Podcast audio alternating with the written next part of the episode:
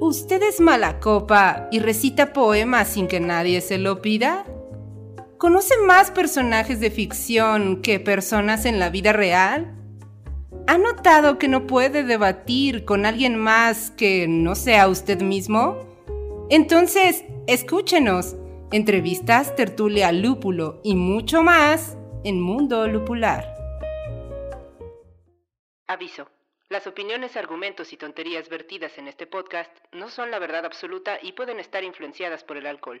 Si tienes una opinión diferente, publica un podcast. ¿Qué tal? Buenas noches, ¿cómo están? Colectivo Inconsciente, qué bueno verlos una vez más en nuestro capítulo de segunda temporada. Como ustedes saben, nos pueden seguir en nuestras redes sociales, que son arroba mundo lupular en Facebook, Twitter, Instagram y TikTok y TikTok. Que no hacemos nada. Que no hacemos nada, como siempre decimos. No sé si, valga la pena seguir mencionándolo. O ya, exacto, ya hay que empezar a bailar, a hacer twerk y todo eso. ¿Cómo se hace eso de, de mover las nachas así a toda velocidad? eso sí, hay que hacer algo de eso, ¿no?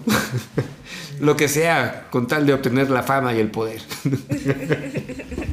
o el reconocimiento de nuestros padres, ¿no? En el caso de algunos. En el caso de algunos. no, no es cierto, amigos. ¿Cómo están? Espero que estén muy bien. Les voy a presentar a, todos los que estamos el día de hoy. Yo soy el Cachuchas, que nos saluda desde eh, Mundo Colectivo en entrevistas. ¿Desde qué? Digo, perdón, desde el Mundo Popular. Desde el inconsciente colectivo. Como ya se dieron cuenta, pues ya estamos muy lupulados, como siempre, en este segundo. En la el segundo que grabamos siempre ya es una perdición, amigos. Oigan, amigo, pues empiezo a creer que la cuenta de Mundo Lupular de TikTok solo la hicimos para que no nos ganaran el nombre, porque no tenemos ni un seguidor. ¡Vayan a seguirnos! Estoy orgulloso de ustedes que no siguen a nadie. No, no es cierto. A ver, ya vamos a bajarle al lúpulo. Hoy tenemos un programa eh, donde nos acompaña nuestro querido amigo y controlador de la computadora, Dritz. ¿Cómo estás, Dritz? ¿Qué tal? Buenas, buenas las tengan ustedes el día de hoy. Estamos aquí muy contentos de estar en este segundo programa de la noche. Y el, es el cuarto programa de en la segunda temporada de Mundo Lopular. Exacto. Supongo que si tú lo dices, ya tuvimos la entrevista con Javier, el análisis de la anomalía, lo que esperamos del 2022 y ahora estamos aquí con este nuevo programa que ustedes ya lo pudieron ver en la, pues en la descripción del programa, ¿no? Que es una entrevista con Carlos Portillo y vamos a hablar de teatro. Exactamente. Bueno, antes de pasar al invitado, también nos acompaña nuestra querida medievalina ¿Cómo estás? ¿Qué cuentas? Cuesta trabajo. Cuesta trabajo decirlo, pero lo dice muy medieval, ¿no? Es como muy medieval. Medievo. Medievalina. Sí, lo, dice, lo dice en español antiguo, mi querido cachuche. Exacto. Que se, se, se atañe a los, a los hechos este, históricos. a la ortodoxia. A la ortodoxia. Rigor lingüístico. sí y, filológico también, ¿no? Sobre todo, más que lingüístico, filológico. Exactamente. Rigor, rigor académico. Bueno, como ya se dieron cuenta, también nos acompaña nuestra querida Tuca, con la que ya escucharon hablar. Sí, buenas, buenas, buenas las tengan. Y mejor las pasen, siempre se dice eso. buenas las tengas y mejor las pases. ¿Por qué abrazas tanto a Cachucha, sí? No, lo estoy haciendo que se acerque al micrófono un poquito porque... Te extraño, amigo. Porque luego tenemos capítulos donde todo se escucha mal. Entonces esperemos que este capítulo se escuche bien. Es uno de nuestros propósitos del 2022, que todos nuestros capítulos se escuchen excelentes y perfectos. Sí, hay que mejorar el audio. Hay que poner de nuestra parte porque uno cree que siempre es el audio. Ya síganos para que nos paguen y nos compremos micrófonos. esa lengua un poco alentada por el alcohol tampoco ayuda mucho. exacto. Sí, claro. De nuestra parte ponemos, nos falta dinero para invertir por otros micrófonos. Síganos, patrocínanos. este, ¿cómo se llama? Marcas de cervezas, patrocínanos. Yeti, patrocínanos, Yeti, si nos estás escuchando. Ahorita me van a empezar a salir anuncios en mi celular de Yeti. Bueno, como ya escucharon también, nos acompaña Carlos Portillo. Y ya también habló, ya escucharon su voz. Carlos, ¿cómo estás? Estoy contento en un sentido lupular. O sea, lo que se llama coloquialmente happy. Happy. Esperemos que esta entrevista salga bien. Esperemos, esperemos. ya no se ve muy bien el, el ambiente. Porque ya estamos happy o en, Estamos- en, en mexicano estamos flamas. Flamas, me gusta ese Lupulados, término. que le llaman Yo ustedes, nunca ¿no? había oído flamas. Me encanta esa palabra Sí, flamas. sí, es sí ese estado en el ¿Qué? la ¿Cuántos años tienen ustedes? medievalina, medievalina, escucha, escucha. Es ese estado de alcohol en el que no te sientes tan pedo y estás un poco lúcido todavía. Sí, ¿Qué? Pero ¿Nunca lo desinhibido. decían, o qué? desinhibido. No tanto, todavía no tanto. Bueno, pues, pero interactúas Empiezas, socialmente ¿no? mucho mejor Yo, que- yo acabo que de aprender día. un nuevo término en mi vida. Había oído estas ¿Flamas? ¿No? Yo Está bien sí. chido. No, es está que bueno, yo vivo en la Edad bueno. Media, entonces. Me gusta. no. Bueno, Claro. en la Edad Media si estabas en flamas. Estás flameado. Juzgue usted público Cuando conocido. ya medio flamas. Medio flamas. Hasta, hasta, pues bueno, tiene relación con, incluso de los Simpson cuando sacan la llamarada a Moe, pues saca, saca una flama, ¿no? No. Claro. O No, sea, güey. tiene de José. su aliento. Tiene relación. Tiene tanto alcohol que podría tener Exacto, o sea, es, ser cuando, combustible para una exacto, es flama. cuando tu aliento, flameado. tu aliento ya es etílico Claro. y entonces le podrías poner un encendedor y tu aliento haría una flama, ¿no? Ideas en Entonces cinco ya estoy, ya estoy El mito del dragón viene de ahí, de eso en realidad, ¿no? No. Del alcoholismo, niños, niñas, Bueno, no, no, no, hombres, Salud. mujeres. No podemos asegurar eso, Carlos Portillo, pero bueno, Bueno. vamos a lo que Voy a nos abrir otra atañe. entonces. Vamos a lo que nos atañe antes de que perdamos el tiempo en divagaciones y, y demás, como es Está nuestra bien costumbre. divagar. Eh, hoy vamos a entrevistar a Carlos Portillo porque tenemos una duda. Como colectivo inconsciente ¿Qué somos? que somos, tenemos una duda. ¿Qué es un dramaturgo? ¿Qué hacen? Y Carlos Portillo es un dramaturgo. ¿Qué es? ¿Qué hace? ¿Y por qué existe un drama? ¿Por qué ¿Y para qué sirve? ¿Para qué sirve? ¿Con qué se come?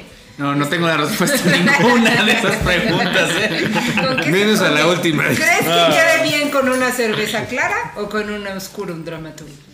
Fíjate Oscura, que oscura, tal vez. este, yo, yo soy este pues amigo de, de algunas personas que, que son dramaturgos. No me extraña tanto, pero me he dado cuenta de que cuando hablo de ellos, la gente me pregunta, ¿qué es eso? Eh, y y ya, ya no había caído en cuenta de que alguna vez antes de conocerlos a ellos yo también eh, hubiera respondido lo mismo. Es decir, normalmente Es Shakespeare, ¿no? Un dramaturgo un, es Shakespeare. un dramaturgo de Shakespeare, pero, pero Shakespeare, cuando tú le preguntas a la mayoría de la gente del colectivo inconsciente, te va a decir que Shakespeare es un- es un escritor. Y va a estar bien, va a estar bien, pero no al 100% bien. Sí, claro. Pero es rara la palabra, ¿no? Para la gente. Incluso es rara la palabra, ya parece un arcaísmo. Es ¿eh? como dramaturgo, es como, claro, el, que- el que te revisa los dramaturgios. Claro, ¿no? O sea, es el, el médico especialista que vas, te revisa los dramaturgios, ¿no? El dramaturgo. Sí, claro. Suena muy decimonónico. sí. Exacto, es una palabra que creo que ya debe de evolucionar, ¿no? Sí. O sea, Es de esas que dramaturgia. se, que se digo, ya es una. Es una palabra, es un arcaísmo, es una palabra que uno No piensa en un dramaturgo. el dramaturgo es el porque que la siguen arregla los- usando. Exacto, piensas en, piensas en la Edad Media, en, en el siglo de las luces, en el, no sé, en el siglo de oro más bien, ¿no? Español. En, en el que arregla los dramaturgios. También. Ahí en el castillo. O sea, creo que debemos de, debemos de, no sé si deba de evolucionar la palabra dramaturgo, yo creo que sí. Yo creo que sí. Pero bueno, eso no es una cuestión que, que nos atañe el día de hoy, no podemos decidir al respecto. No estamos en una plática de la Pero a, Academia. vamos- vamos a empezar por el principio. ¿Qué es un dramaturgio? ¿Qué es la dramaturgia? A ver, Carlos, por favor, ilústranos. ¿Dramaturgia o dramaturgia? Echa luz al, al inconsciente. Si es que puedes. Eh, ah, bueno, fíjate muy bien. Medievalina desde No lo por fonético, ¿no? Partiendo desde lo fonético. Sí, es dramaturgia. Sí. Y dramaturgo, dramaturga. Eh, en, en términos muy simples, pues el dramaturgo es el autor de obras de teatro, ¿no? Y la dramaturgia sería como un sinónimo del género de la literatura dramática, ¿no? La literatura para teatro. El drama. Dramaturgia. Que eran claro. los, los tres grandes géneros literarios griegos, ¿no? El, el drama, el, perdón, el, sí, el drama, ¿Tragedia? la épica Y la tragedia. y la lírica. Estamos de acuerdo. Ah. Ah, sí. Claro, sí, en términos más generales, sí. Ya después en términos de teatro, como decía Tuca, pues ya viene la tragedia primero, muy, muy pegado todavía al rito religioso, ¿no? Al dios Dionisio. Eh, después la comedia y después empieza a ver ya como una mezcla, ya vienen La las vanguardias, Calixto, melodrama, eh, la pieza, Ajá. ¿no? Este, Sí. este, ya después viene incluso el teatro del absurdo, ya las vanguardias, etcétera, etcétera. Que ya no sabemos, o sea, ya no podríamos. O sea, es, es muy raro y, y muy interesante encontrar ejercicios que puedas decir en época actual que tiene todos los, los elementos estructurales, etcétera, para decir que es una tragedia, ¿no? O sea, cumpliendo realmente los Clásico, requisitos del género. Sí, es los- que realmente el drama se divide en dos, según Aristóteles en la poética. el, la dra- el drama se divide en tragedia y en comedia. ¿Estamos de acuerdo? Es que sí, en sus orígenes sí. Y se fusiona en la tragicomedia. Sí, ¿no? claro, y además están las Pero la tragicomedia es más romana que griega, creo. Las ¿eh? unidades básicas Con de tiempo, este güey, las el que unidades hace- básicas de, de- La tragicomedia es con este güey, ¿cómo, Credibilidad. ¿cómo se llama? El que hace... Ah, ya se me olvidó. Oigan, pero bueno, entonces en pocas palabras, ser un dramaturgo es aquella, aquella persona que escribe obras de teatro. Exactamente, sí. Que no, que no es grosos. correcto, por ejemplo, eh, eh, yo me acuerdo que en mi facultad, eh, en, en la Universidad Autónoma de Nuevo León, había una maestra que era muy estricta con hacer esta distinción entre el guion, ¿no? Como, como en el caso del cine, y el texto eh, dramático, ¿no? El texto dramático, ella respetando como mucho, pues el canon o esta cosa de, de, de la literatura dramática como uno de los grandes géneros literarios, ¿no? junto a la poesía, el ensayo, la narrativa, etc. Y que el guion, en el caso del cine y tal, implica cosas más técnicas, ¿no? Por eso desde la palabra guion está más vinculado a guía. Pero pareciera que eh, en, en los tiempos actuales es más fácil que la gente común, que creo que es como lo que era la- tu pregunta, Cachuchas, eh, la gente cuando te, te- te preguntan qué es un dramaturgo, qué es la dramaturgia, pues es como, ah, bueno, el que escribe el guion de la obra de teatro. Claro. Por eso es, este, es tan ambigua esta línea, tan incomprensible que muchas veces se confunde entre lo que es un actor, un escritor, un director y un creador de obras de teatro que a falta de el conocimiento de que es un dramaturgo le, le podríamos llamar así, ¿no? O sea, es decir, eh, platicando con Medievalina, por ejemplo, tras bambalinas, coincidíamos en que hay mucha gente que cree que la gente que hace teatro es únicamente los actores, por ejemplo, ¿no? Sí, Claro. claro. Eh, pero entonces decíamos al principio que Shakespeare fue un dramaturgo. Esto quiere decir que él escribió las obras, Sí. pero entonces no, no significa necesariamente, o tú me corriges Portillo, que él las haya puesto en escena siempre o todo el tiempo. Es decir, alguien puede poner una obra en escena aunque no haya sido el dramaturgo de esa obra. Claro, es la figura del director, ¿no? El, el director, bueno, o sea, eh, puede ser como el director general y ya si, digamos, habláramos de producciones más grandes, eh, el director de escena, ¿no? Se le, se le puede llamar también.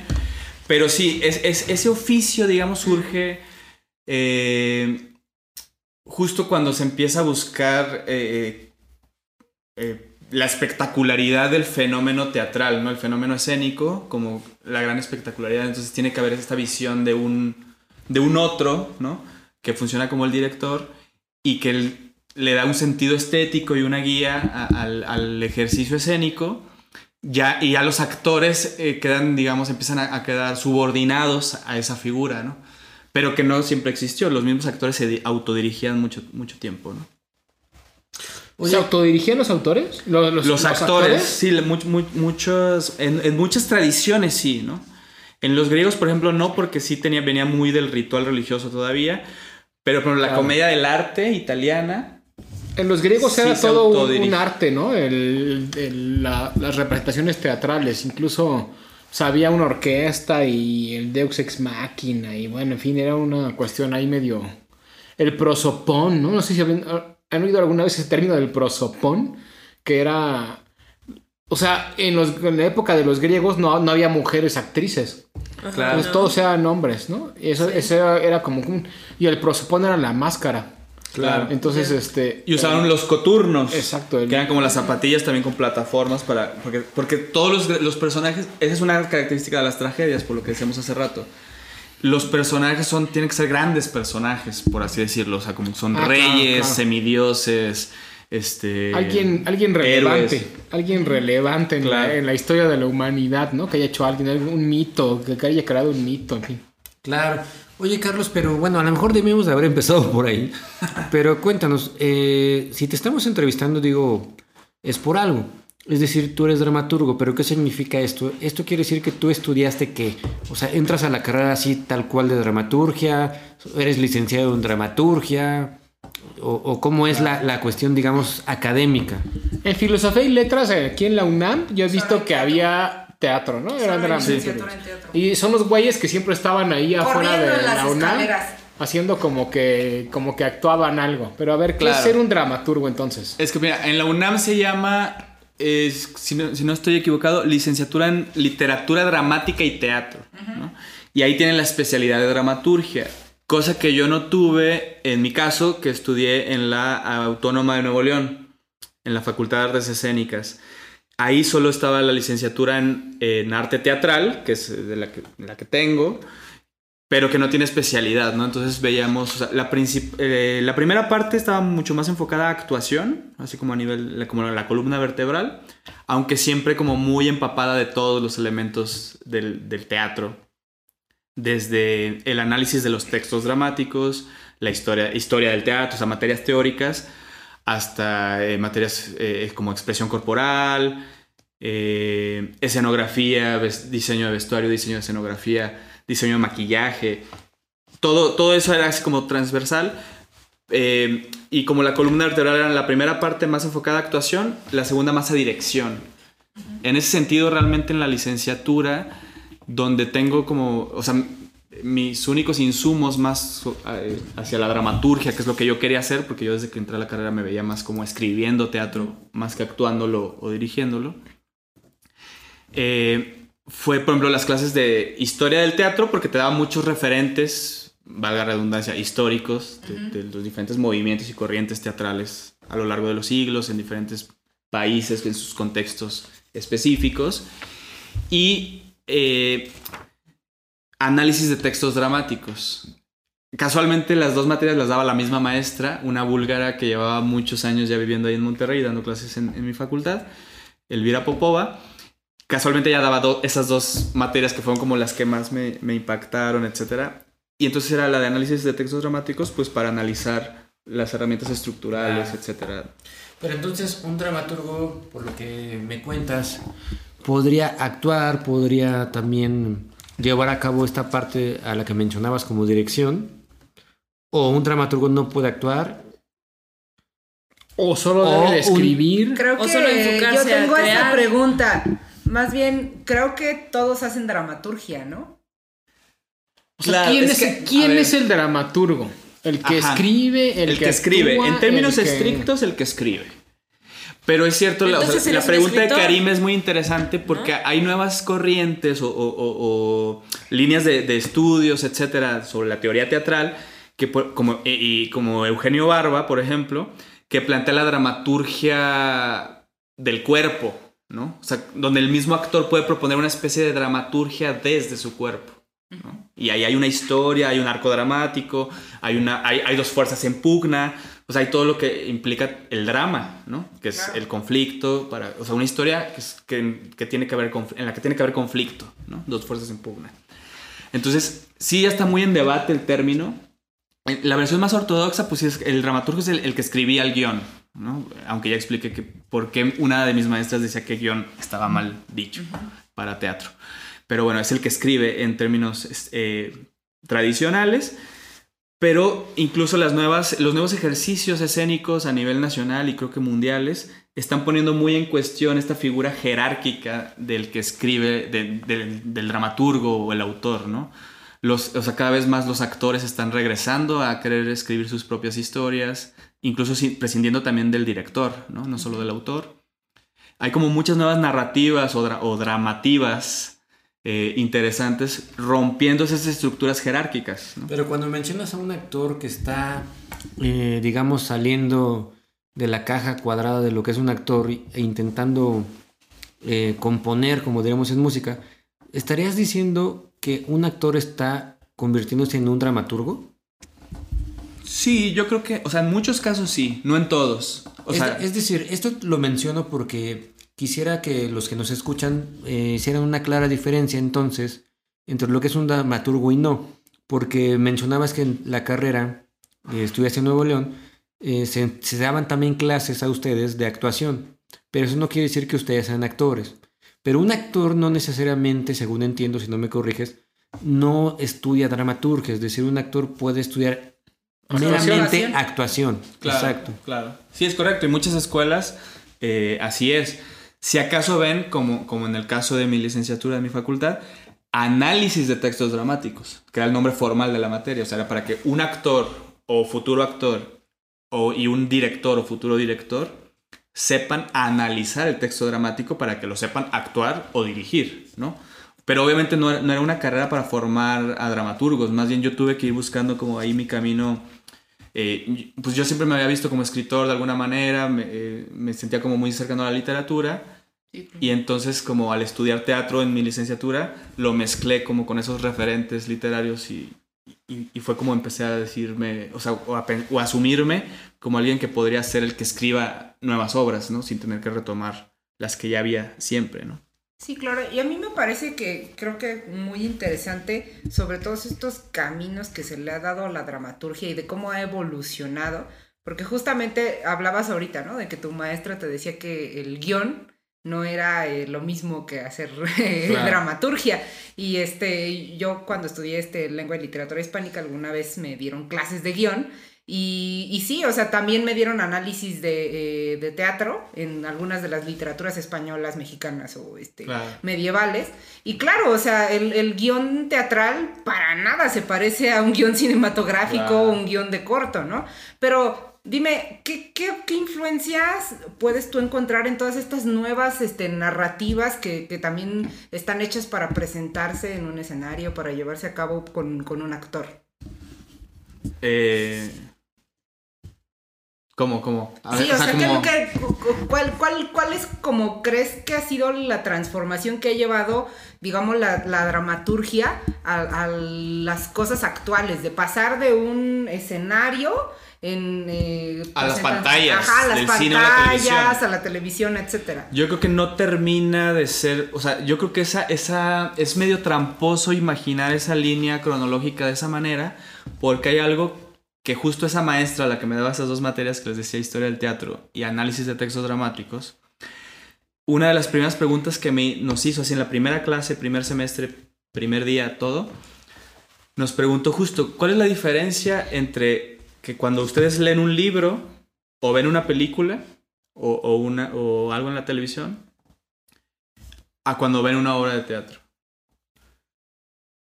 Y entonces la conclusión era que obviamente todas están contadas como en pasado, menos la obra de teatro. Ese sí es, o sea, hasta la película, por el hecho tal vez de que ya hay- es- es- se vuelve bidimensional por la pantalla, es como que todo como público, como espectador, automáticamente lo asumes ya contado como algo que ya pasó.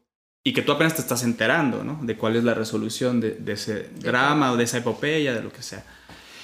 En el teatro, por alguna razón, sí el público entra en el juego, en la convención, de asumir que eso está pasando en el aquí y ahora. O sea, esa es como, como que la gran diferencia entre las narrativas que hay, eh, incluso ya considerando las audiovisuales, ¿no? Por la pregunta. Y el teatro, ¿no? O sea, el teatro como algo que debe de seguir vigente de alguna u otra manera, Sí, por más que haya muchas herramientas, redes sociales, e- etcétera, ¿no? Porque es lo que a, a fin de cuentas logra eh, llevar al público a esa convención de verdad del aquí y ahora, ¿no? Está está súper interesante eso que respondiste, eh, Carlos.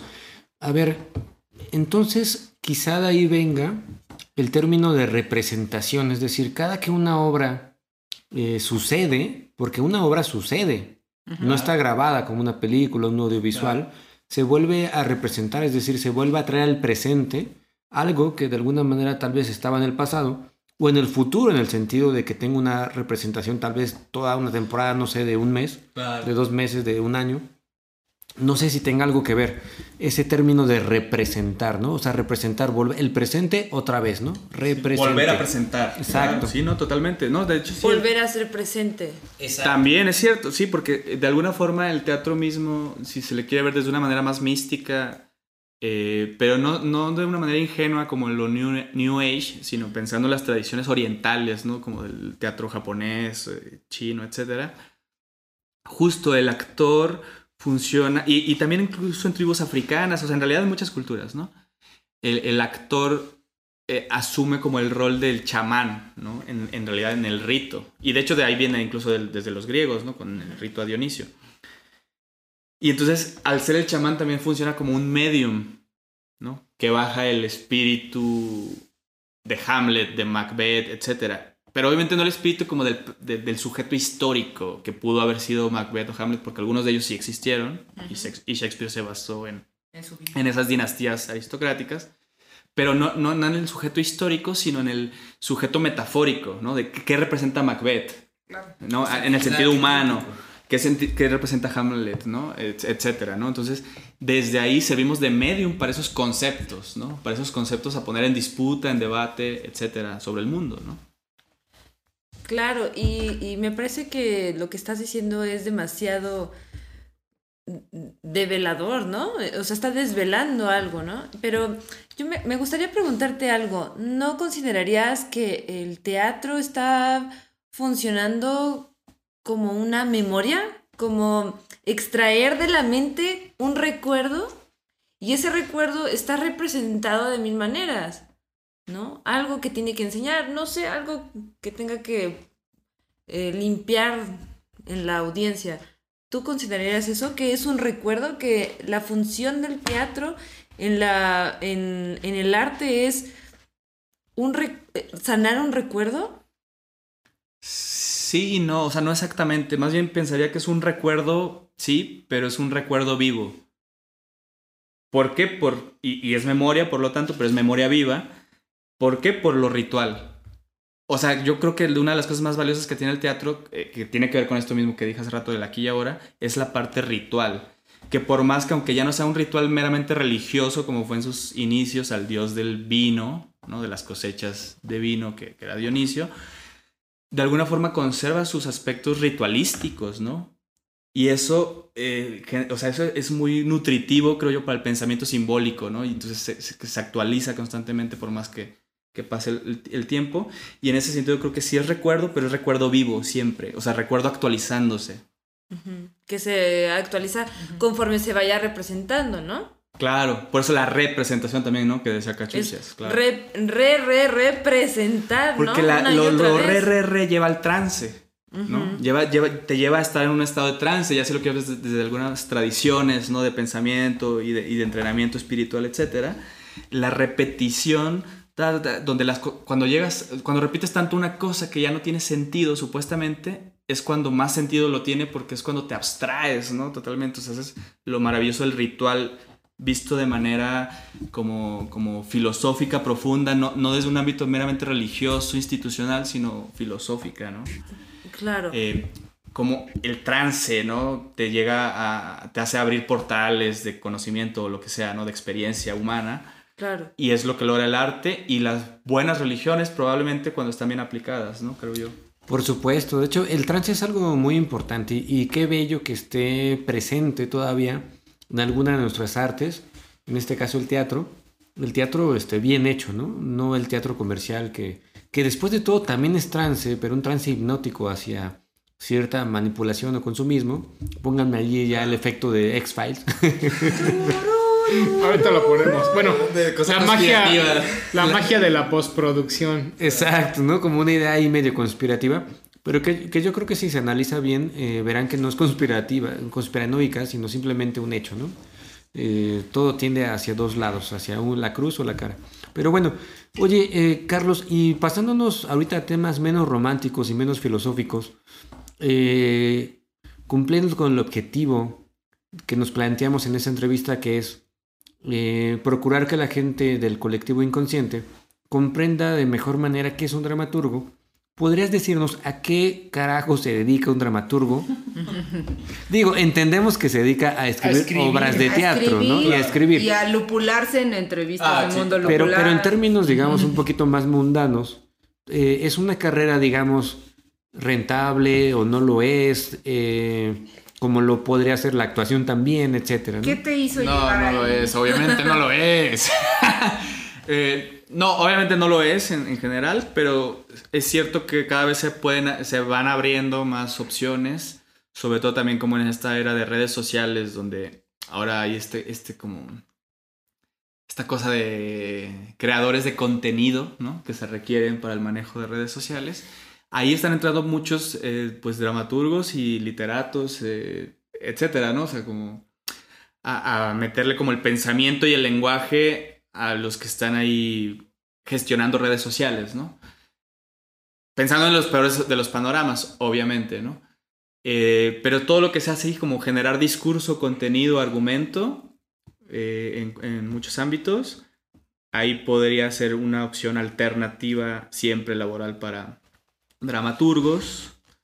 Eh, hubo muchos dramaturgos, hay muchos, hay varios casos de dramaturgos famosos que fueron periodistas, igual en paralelo, como Víctor Hugo Rascón Banda o Vicente Leñero. Eh,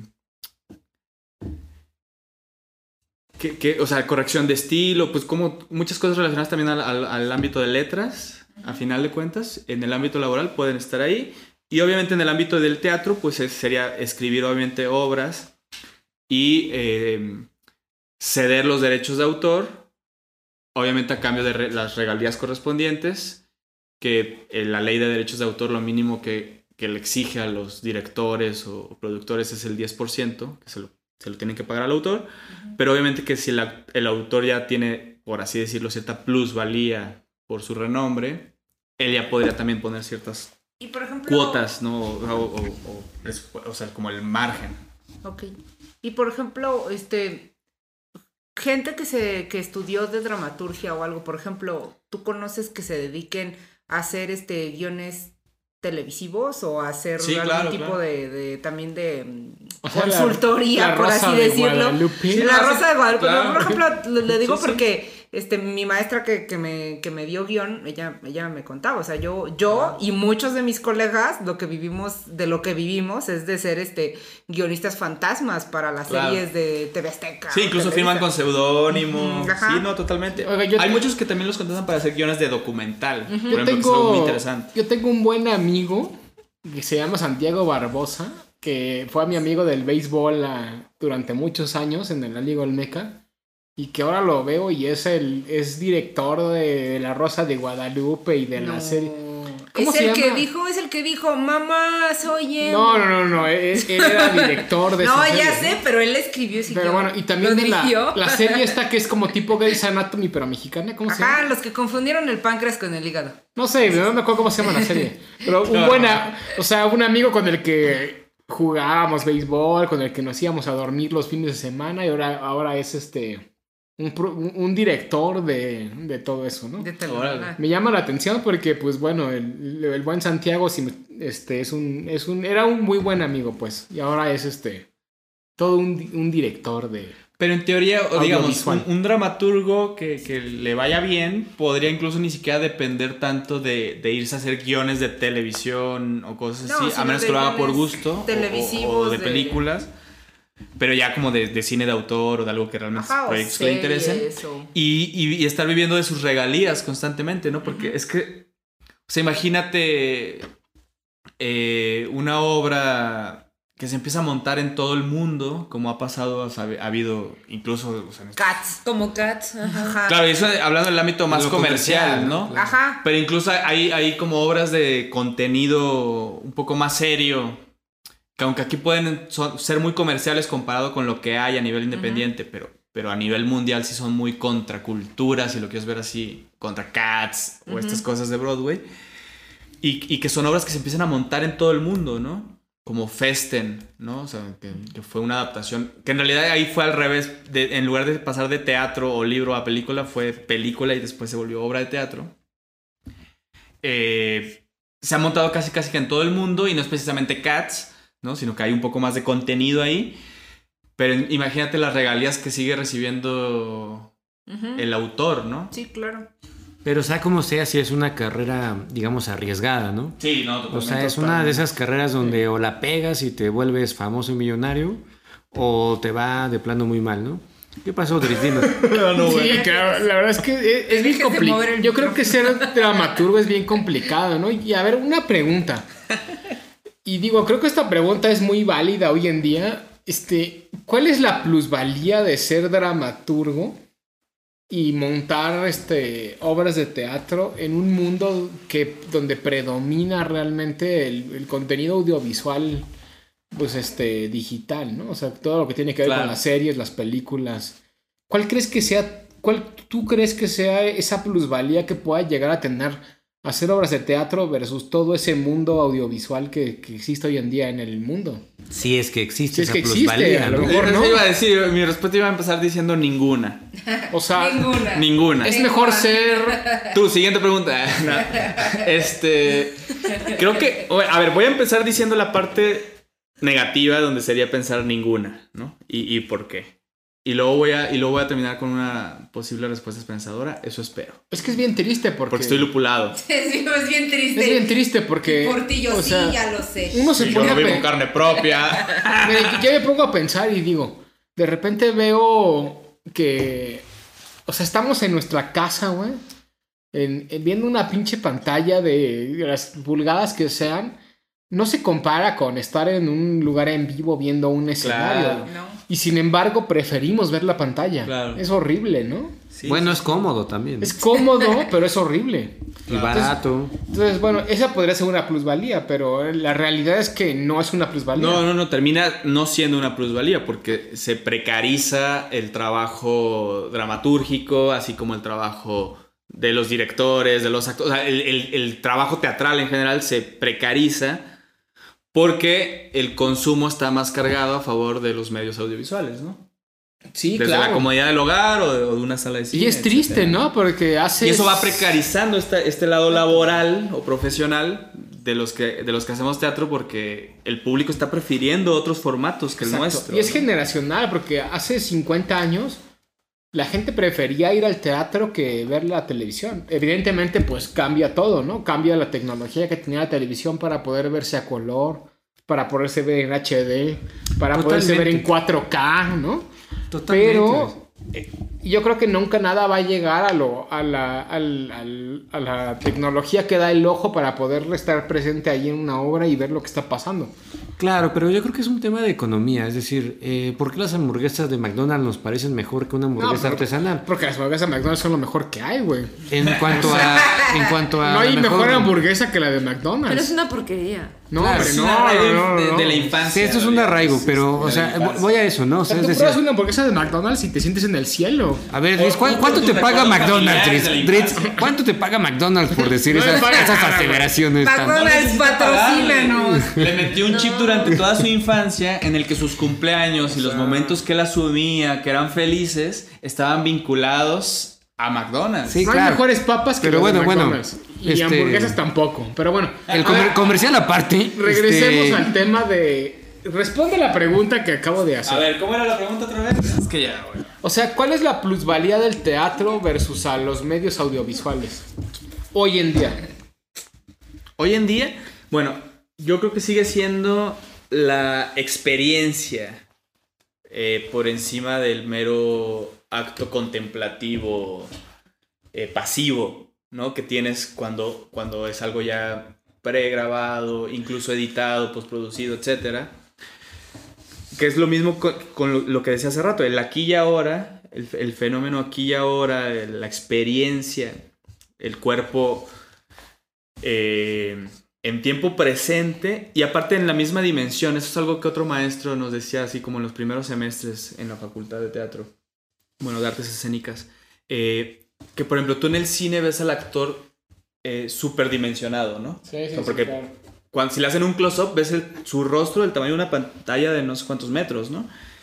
En la televisión lo ves minimizado, ¿no? Los actores se vuelven chiquitos, entonces incluso aunque lo veas de tamaño completo, eh, son 30 pulgadas, ¿no?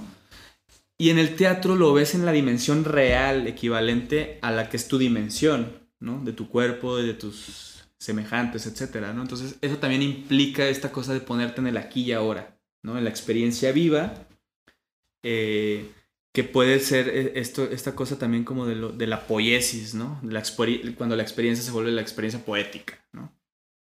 Entonces creo que ese es ahí donde está el gran valor del teatro todavía y que por eso está su vigencia, incluso a pesar de que pareciera que todo se está digitalizando cada vez más, ¿no? O sea, Claro, o sea, sigue, sigue conservando cierta esencia artesanal, ¿no? Por decirlo en términos de hoy en día. El momentum, ¿no? Pero Tuca, este, ¿qué, qué quieres este, decirnos? A ver, coméntanos. Pregúntale a Corti. Todo. No, no es cierto. Este. Lo que yo entiendo a partir de lo que tú estás diciendo con, con la diferenciación entre el teatro y el cine, pues claro que hay una, una identificable división que hace que cada una tenga un espectador diferente, una expectativa diferente, ¿no? Claro. Yo, yo, yo, en mi opinión, en mi opinión, creo que el cine, conforme se ha, ha arraigado cierta tecnología, cierto conocimiento, cierta manera de superarse a sí mismo y al mismo tiempo de estancarse a sí mismo, Claro. estriba en que ellos dan una experiencia sensitiva. Que lo único que ellos te dan solo es que tú se- tus, tus cinco sentidos, y yo sumaría el sexto, según el budismo, que te dan una experiencia a los cinco sentidos, bueno, seis, seis sentidos. A los seis sentidos te dan una experiencia c- como la violencia, como la acción, como el sexo, ¿no? También en el cine que se ve mucho, el amor, el romance, la comedia, todo eso, la risa, todo eso que nos dan a través del cine, eh, eh, esa manera de de como que de empatizar un poquito con el de manera ajena con el actor. Pero a ver, es que, no, a ver, no sé si entiendo bien, pero yo lo que creo es que no, no podemos dar como por sentado, a veces damos por sentado muy fácil ciertas cosas, ¿no? Porque, por ejemplo, esto que dices sobre el cine, obviamente que ofrece una experiencia, pero esa experiencia se queda en lo audiovisual, ¿no? Por eso, por eso se llama el formato. Pero el teatro lo lleva a No. todos los sentidos, ¿no? Exacto, Porque, no es claro, así. Porque hay obras donde pueden moler y, y poner el café, o sea, de verdad en escena, y obviamente que va a oler a café. También O encender un cigarrillo, incluso claro. a pesar de que ahora en casi todo, en muchos países está prohibido encender un cigarro en espacios cerrados, el teatro es uno de los pocos lugares donde se puede hacer Sí, claro. Y porque es parte de esa ficción y de esa convención que socialmente eh, hasta pagamos un boleto para ir a ver, ¿no? Claro, y están esas obras, este, que, que también están, ay, ¿cómo se llama esta ciudad donde todo se permite, no? Que son esas obras- no, Europa, donde hacen las, las, las puestas en escena que son totalmente actos sexuales, ¿no? O sea, porque justamente... Moulin Nos en el medievo, las Saturnalias, en medieval. Ámsterdam. En Am- no, en Ámsterdam. Ah, sí, claro. En Ámsterdam hay unas puestas Teatro en escena. porno. Ajá, que es como teatro porno. Y es lo, ahorita lo, lo que decía, ¿no? Que igual que el, el, el cine te permite ver el sexo y eso, ¿no? Más bien yo creo que es como, como No, es que el cine ¿no? tiene más sesgo. O sea, es, es- es- eso es algo. O sea, eh, la gente a veces piensa que el cine y el teatro es muy parecido. Incluso yo lo pensé. Yo me metí a estudiar teatro, yo queriendo hacer cine, y después descubrí todas estas cosas que ahora estoy contando Son del teatro y me, diferentes. y me maravillaron mucho más de lo que ya estaba por el cine. Y que aún así me sigue encantando el cine.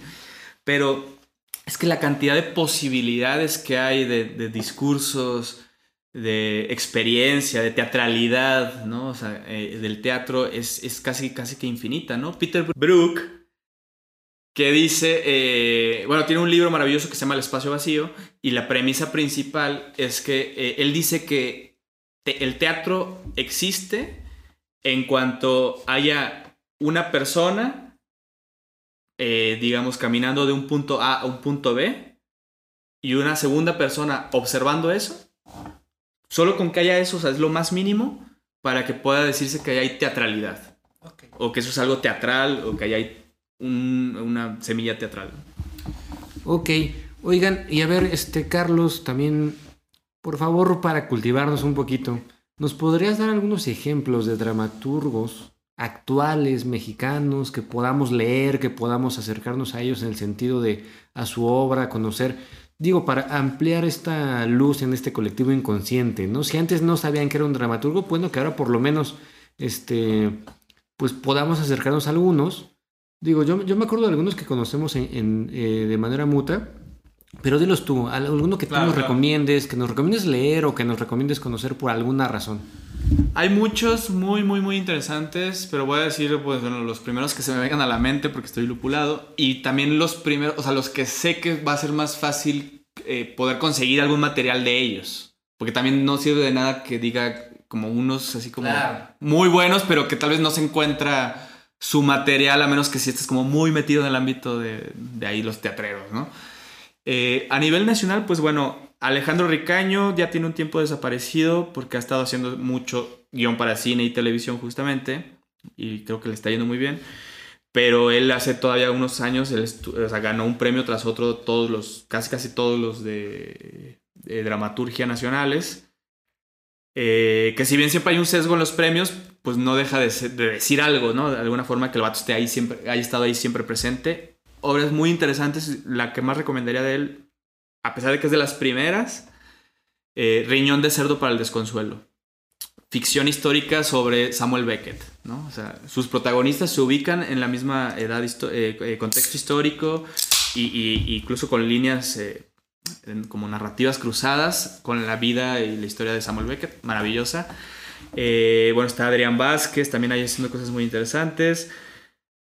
Y estoy diciendo incluso varios que, ya tienen rato sonando, ¿no? O sea, no, sé bien muy bien cuál sea su público, pero seguro algunos de estos personajes les van a sonar o, les están sonando.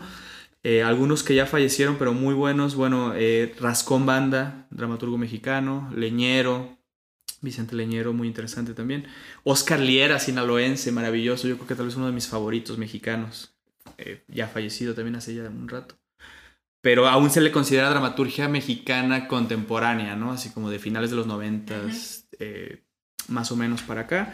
Jaime Chabó, que aparte de ser eh, muy buen dramaturgo es como un gran gestor eh, como cultural teatral porque tiene, o sea, promueve mucho la, escritura de no solo de obras, sino incluso de ensayos y teoría teatral. Eh, con Paso de Gato, es un gran proyecto editorial. Víctor Hernández es un personaje ahí como de mi tierra, gran amigo personal, que, que viene de, ser más como de la línea actor, de ser más actor, y que se animó a escribir y empezó a perderle el miedo y ha hecho cosas muy interesantes, ya ha repetido ya en, varias muestras nacionales, varios efiteatros, varias cosas. Y pues bueno, creo que sí hay varios personajes ahí bastante interesantes haciendo cosas.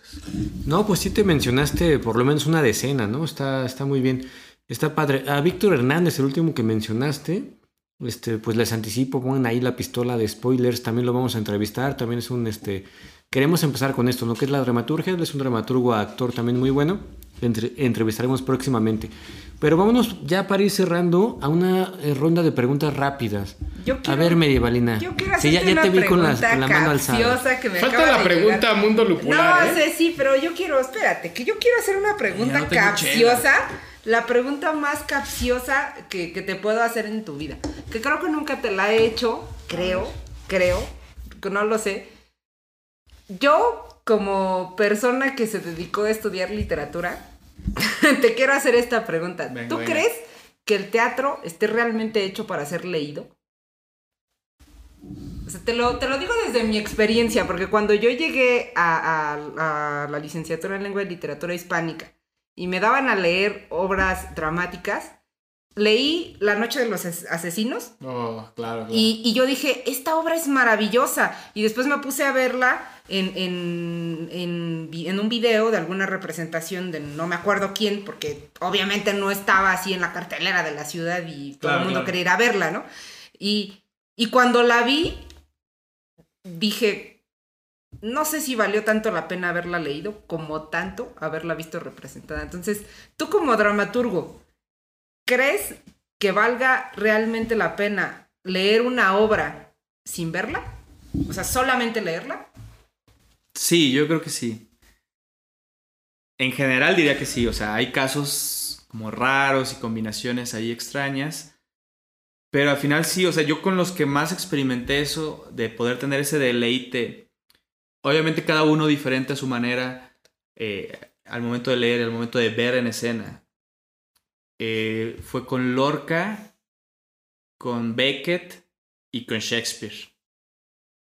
O sea, donde yo ahí encontré eh, lo valioso que había en leerlos, pero también lo valiosísimo que había en ver cómo directores con, con- con mucha expertise de, de su arte podían hacerme ver un Macbeth de nuevo, un Hamlet o un Esperando a Godot que yo ni siquiera había podido concebir, ¿no? Entonces yo creo que ambas son igual de valiosas. Vámonos una- a una serie de preguntas rápidas. Inicio yo, ¿vale? Para que vean el ejemplo y después de ahí nos vamos a la pregunta este, lupulada, en la que vamos a, a perder un poquito más de- de- del tiempo de Tiempo. ustedes. Porque nosotros nos la pasamos muy divertidos, ¿eh? Pero- Toda madre. Pero los que nos oyen están así. mm. Exacto. A ver, preguntas rápidas. Portillo, ¿recomendarías sí o no eh, a alguien en el día de hoy estudiar dramaturgia? ¿Y por qué? Pero en breve, en breve. ¿El por qué en breve? Sí, porque creo que es indispensable que siga habiendo gente que se forme en el arte de contar historias, pero no solo desde el ámbito de la narrativa, la poesía o el ensayo, sino también desde la oralidad, que creo que es uno de los grandes valores de la dramaturgia, ¿no? O de los buenos dramaturgos. Eh, lo que se le dice coloquialmente como el tener buen oído. Que, lo escribes y que, y que de pronto dices, claro, la gente sí habla así, sí suena así, y hasta para el mismo, act- el mismo actor lo agradece, etcétera, ¿no? Entonces, sí. Claro. Dries, a ver, pregunta rápida. A ver, ¿tú qué prefieres? O sea, ¿prefieres la representación teatral a la presentación audiovisual? Siempre. Oh, eso está Pregunta rápida, respuesta rápida y contundente. ¿Quién, quién se avienta? Medievalina. Yo, ¿crees que los actores son máquinas? de los dramaturgos y directores. Bueno, paréntesis rápido, esa, esa discusión la hemos tenido Sí. durante Como para años. tres capítulos Ajá, esa pero tú discusión, dímelo, ¿eh? dímelo. Eh, mucho tiempo creí que sí, ahora estoy tratando de pensar que no. Va. Este, Tuca. Bueno, Está ahogando. después de que Le se dio ahogue. mucha risa y se está ahogando. Tú- yo te pego en la espaldita. Tú nos dices, tú nos dices. Mientras. Ya, ya, ya. Problemas técnicos. Ponle la cortinilla de problemas técnicos. En el proceso creativo, ¿qué consideras que es lo más funcional? En el proceso creativo de escribir una obra de teatro. Claro. ¿Qué es lo más funcional? ¿Qué Drogarse. recomendarías tú? Eh, a ver, a ver, a ver, a ver, a ver. Así, Eh, perico. escuchar a la obra misma. Porque eso es lo que te va a decir qué es lo más funcional, por así decirlo. O sea, según cada obra. Según su, su- tono, su formato. Esa, ya sea que esté escrita de manera muy clásica, así como muy aristotélica o muy disruptiva, ¿no? Con mucho flashback, etcétera. Pero o sea, para mí lo que más me ha funcionado es escuchar la obra y decir, ah, esta obra me está pidiendo ser más parecida a Teatro del Absurdo a esto, aunque yo me había propuesto esto otro, ¿no? O me está pidiendo ser más aristotélica que absurda, ¿no? O sea, escuchar a la obra, creo. Perfecto. Bueno, ahora sí vámonos a la pregunta lupulada. Pero antes de que la hagamos, les voy a explicar un, poco de qué trata esto. Es la segunda vez que la hacemos, ¿no? En la temporada. Es una pregunta, Portillo, prepárate, porque va a ser eh, relacionada con lo que tú haces, que en este caso es la dramaturgia, y alguna experiencia vivencial propia, ya no de Carlos Portillo el dramaturgo, sino de Carlos Portillo el amigo, el humano, El- sí. con el lúpulo. Y la va a hacer nuestro querido Dries. A ver, vamos a ver cómo te va, ¿eh? No, pues la pregunta es realmente muy sencilla, no tiene mucha ciencia.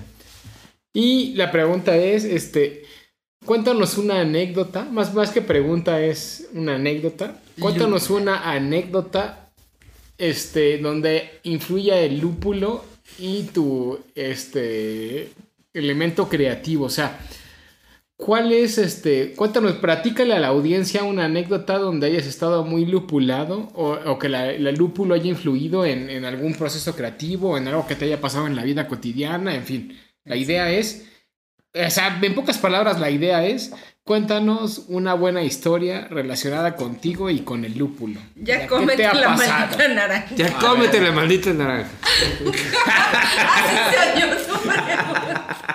Lo siento. Tengo dos opciones.